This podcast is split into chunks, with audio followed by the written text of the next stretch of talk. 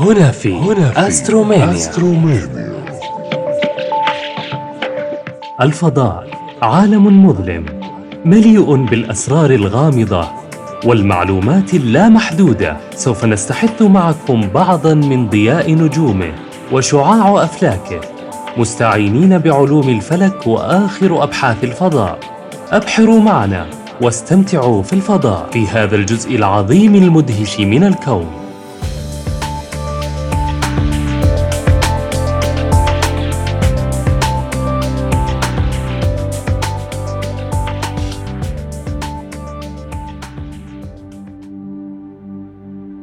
تحدثنا في أحد حلقاتنا الماضية عن واحدة من أجمل الكوكبات الظاهرة في سماء الأرض بل وأشدها تميزا من باقي الكويكبات. كوكبة الجبار. هل سنحت لكم الفرصة لمشاهدتها؟ ألم تتساءلوا عن النجم المضيء بشدة بجوارها؟ أو لاحظتم نجما برتقالي اللون بالقرب منها. يليه تجمع نجمي على الجهة الأخرى.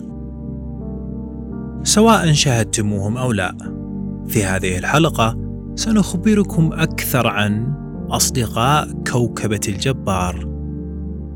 عنقود الثريا نجم الدبران والشعر اليمانية. يعد نجم الشعرى اليمانية أسطع النجوم التي ترى في سماء الليل. ويعد النجم الوحيد باستثناء الشمس الذي ذكر اسمه صريحا في القرآن الكريم في سورة النجم. إذ قال تعالى وإنه هو رب الشعرى وهذه معجزة إلهية من معجزات القرآن الكريم. إذ لم يتم الكشف عن هذا إلا باكتشاف النجم المرافق لنجم الشعرى اليمانية سنة 1844 ميلاديا. أما عن ماهية الشعرى اليمانية فهي عبارة عن نجمين مترافقين يدوران حول مركز الجاذبية بينهما ويكونان معا نظاما نجميا يعرف باسم النظام الثنائي. تبلغ كتلة النجم الأكبر والرئيسي للشعرى ضعف كتلة الشمس وهو نجم أبيض مزرق ويعرف باسم الشعرى اليمانية ألف. أما النجم الأصغر هو قزم أبيض خافت يعرف باسم الشعرى اليمانية باء. يرجع سبب لمعان النجم المميز إلى سطوعه الفعلي. وقربه من الكرة الأرضية. إذ يبعد الشعرى عن النظام الشمسي بحوالي ثماني سنوات ضوئية. وبذلك يكون أحد أقرب النجوم المجاورة لكوكب الأرض. بوسعك تحديد موقع النجم الشعرى اليمانية بالاستعانة بكوكبة الجبار في الأفق الجنوبي الغربي من سماء منطقتك. فكل ما عليك هو أن تمد خطا وهميا من حزام الجبار وسترى نجم الشعرى اليمانية إلى يسارها بشكل مبهر ومميز جدا. سمي الدبران نسبة إلى عنقود الثريا حيث أنه يدبرها أي يتبعها أثناء الدوران الظاهري للكرة السماوية فهو يشرق ويغرب بعد الثريا. أيضا سمي بعين الثور. والسبب في ذلك أنه يقع في برج الثور. وقد وصل هذا النجم إلى مرحلة تطوره الأخيرة كعملاق أحمر مستعر. وتتسم هذه المرحلة من عمر النجم بأن معظم ما يحتويه من الهيدروجين في قلبه قد تحول إلى الهيليوم. وبالتالي قد بدأ الهيليوم بدوره في التحول إلى كربون بواسطة تفاعل يسمى تفاعل ألفا الثلاثي ويكون ذلك مصحوبا بارتفاع كبير في درجة الحرارة حيث تبلغ نحو 100 مليون درجة كالفن. يسهل تمييز نجم الدبران لسطوعه ومكانه في السماء.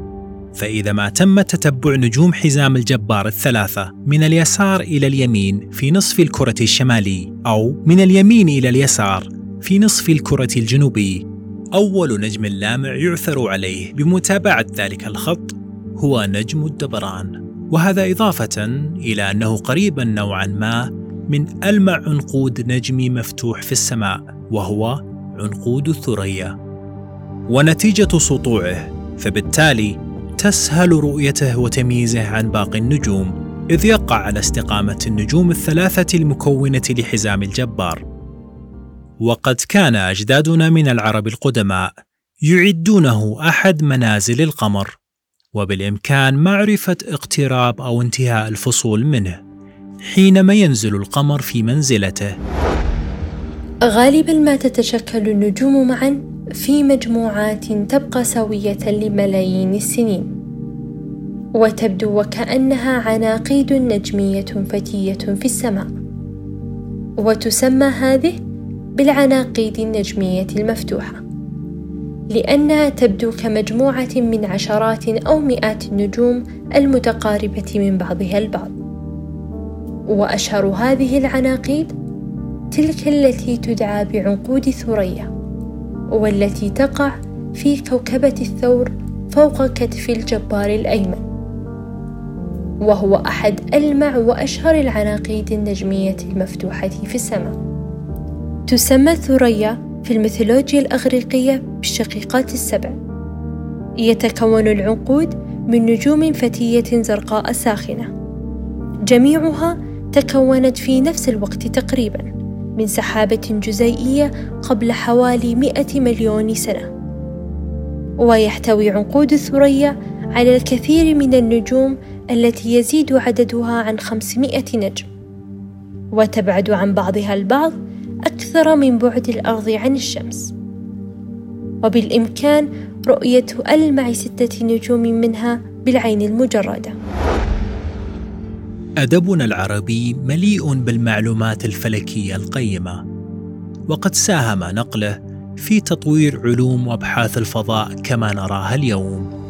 ومن هذا المنطلق أحببنا أن نقتبس أحد أبيات الشاعر البصري المبرد يقول الشاعر البصري المبرد في وصفه للثريا. إذا ما الثريا في السماء تعرضت يراها حديد العين سبعة أنجم. على كبد الجرباء وهي كأنها جبيرة در ركبت فوق معصم. وكما رافقت هذه النجوم الشاعر البصري المبرد رافقتنا منذ مئات السنين فبين الأدب العربي وبين الحكايات والأساطير استدل بها أجدادنا طريقهم في البر والبحر فسبحان الذي أنعمنا بها.